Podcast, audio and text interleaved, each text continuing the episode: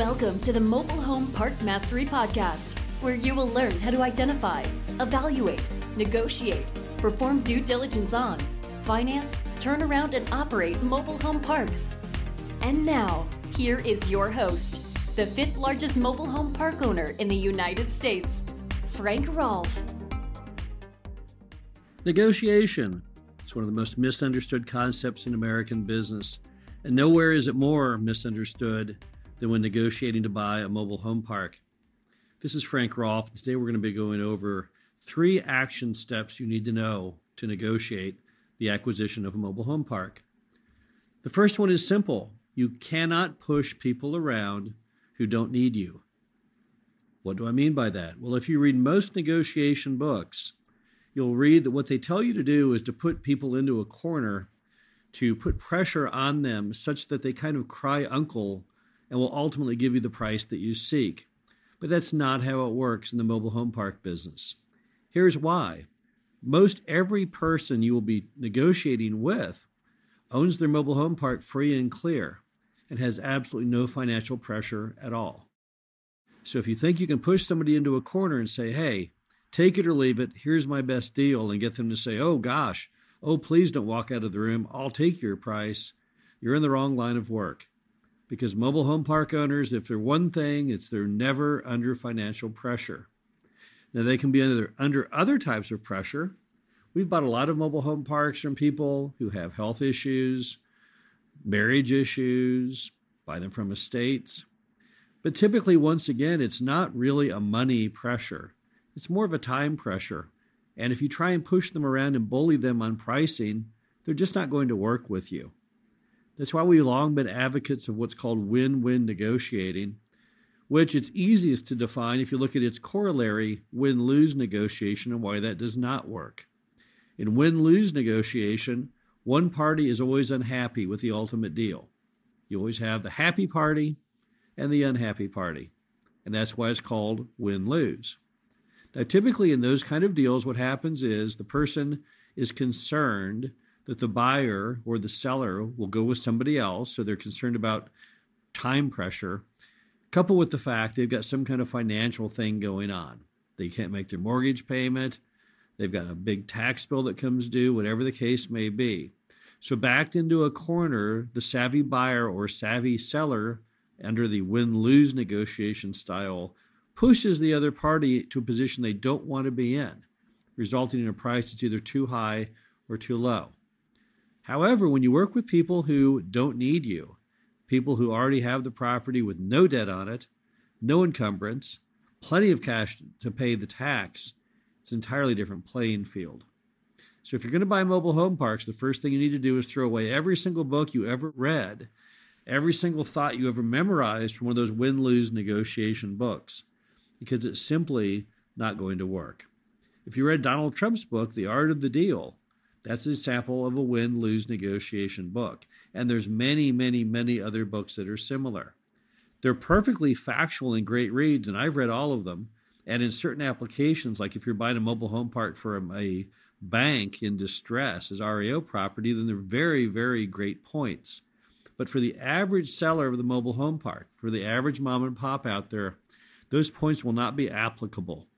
So you need to abandon any dreams you have of win lose negotiation because win win negotiation is really where it's all at in the mobile home park industry.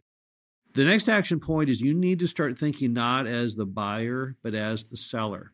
In fact, you need to give yourself a promotion. You need to start working for the seller because sellers respond very well to what we call consultative negotiating. Now, what is consultative negotiating? What a strange name. What is what could that possibly mean?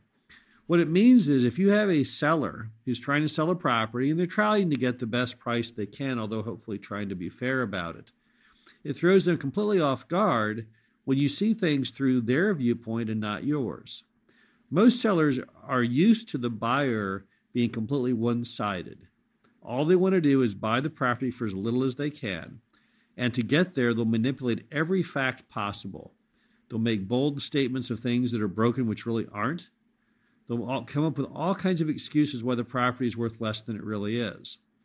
But when you take a consultative approach, when you put on that, hey, I'm an employee of the seller hat, what it means is you don't lie to them. You don't tell them your, your sewer lines are shot when in fact the tests show that the sewer lines are fine.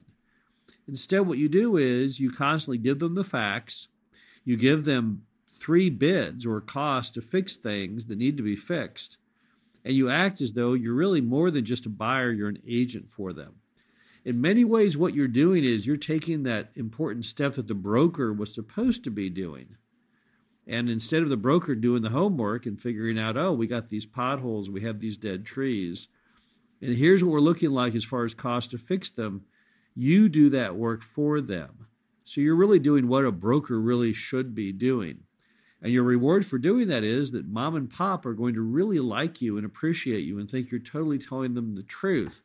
And they'll definitely see things your way because they're going to realize that not only are you a great person, but the next buyer who's intelligent will also come up with the same issues. So it's very, very important to always pretend, if nothing else, to be working for the seller, to be seeing things their way. We had a situation a while back of a park that had a lot of water line issues. Now, we could have told the seller, hey, we've got to go out there and replace all of your water lines and thrown out just some kind of made up number like it's going to cost $300,000 to replace them. So we need a discount of 300000 off the price. That would have been the easy approach, but would that have been a successful approach? Instead, what we did is we actually had a company come out called American Leak Detection check the water lines, identify where each of the leaks were and how large the leaks were. Then we got three bids from plumbers showing what it would cost to fix those water lines. And we presented the seller with the situation. Number one, the study from American Leak Detection of where the leaks were. Number two, three bids and going with the low bid, what exactly it would cost to fix those leaks.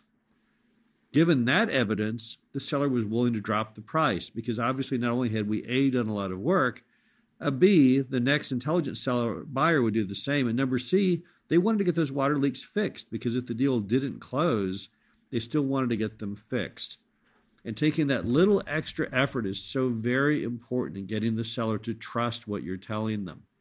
Remember that when people want to negotiate or renegotiate a price, what they're really asking you to do is to lower your standards. You're going to have to accept things you didn't think in the first place. You thought the property was worth X. Now the buyer's coming back to you wanting you to readjust that down to Y. And that's tough for many people to accept. But it's extremely tough when you don't show them any scientific proof or reason why you're asking for the discount. The better method is to show them exactly why you're asking for the discount.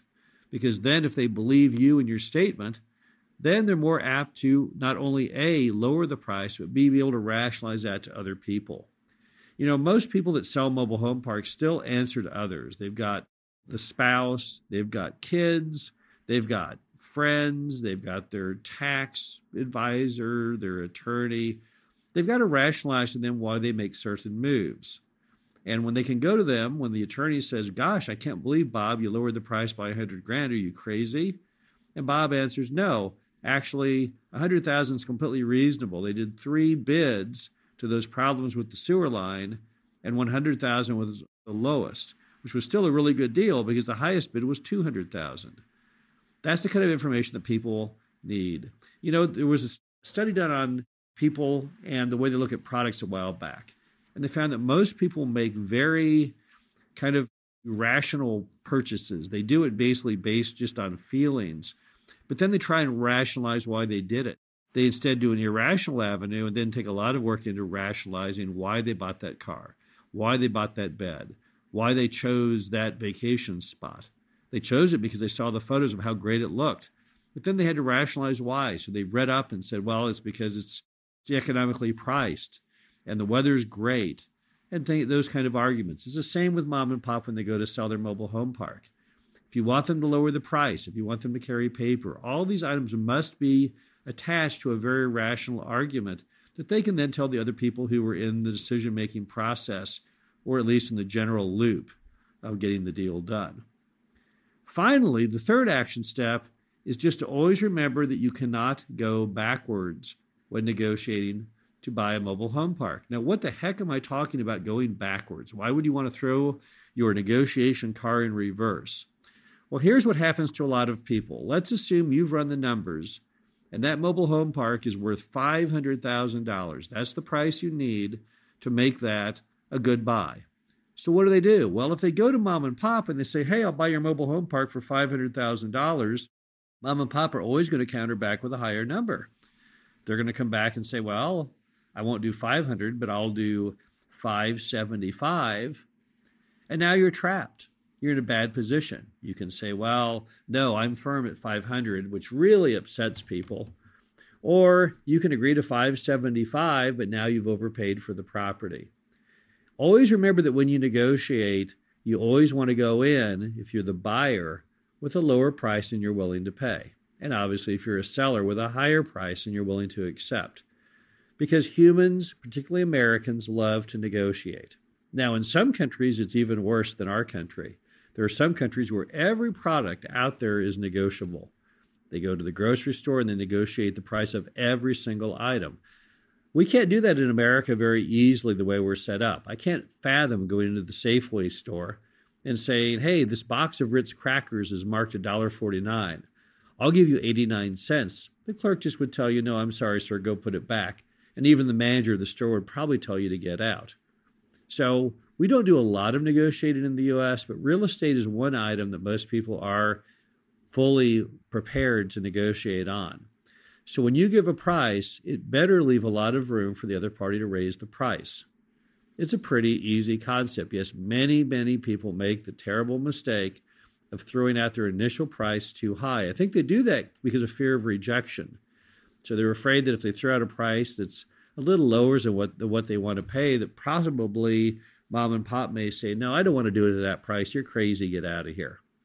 So they'll go in with a price that's too high, and then they'll find they can't go backwards. Now, if you're listening to this podcast recording, I assume you like to watch and listen to different things and kind of explore and learn about things. So if you haven't seen it, I'd like you to go watch two television shows, both on the History Channel. One is called Pawn Stars, the other is called American Pickers.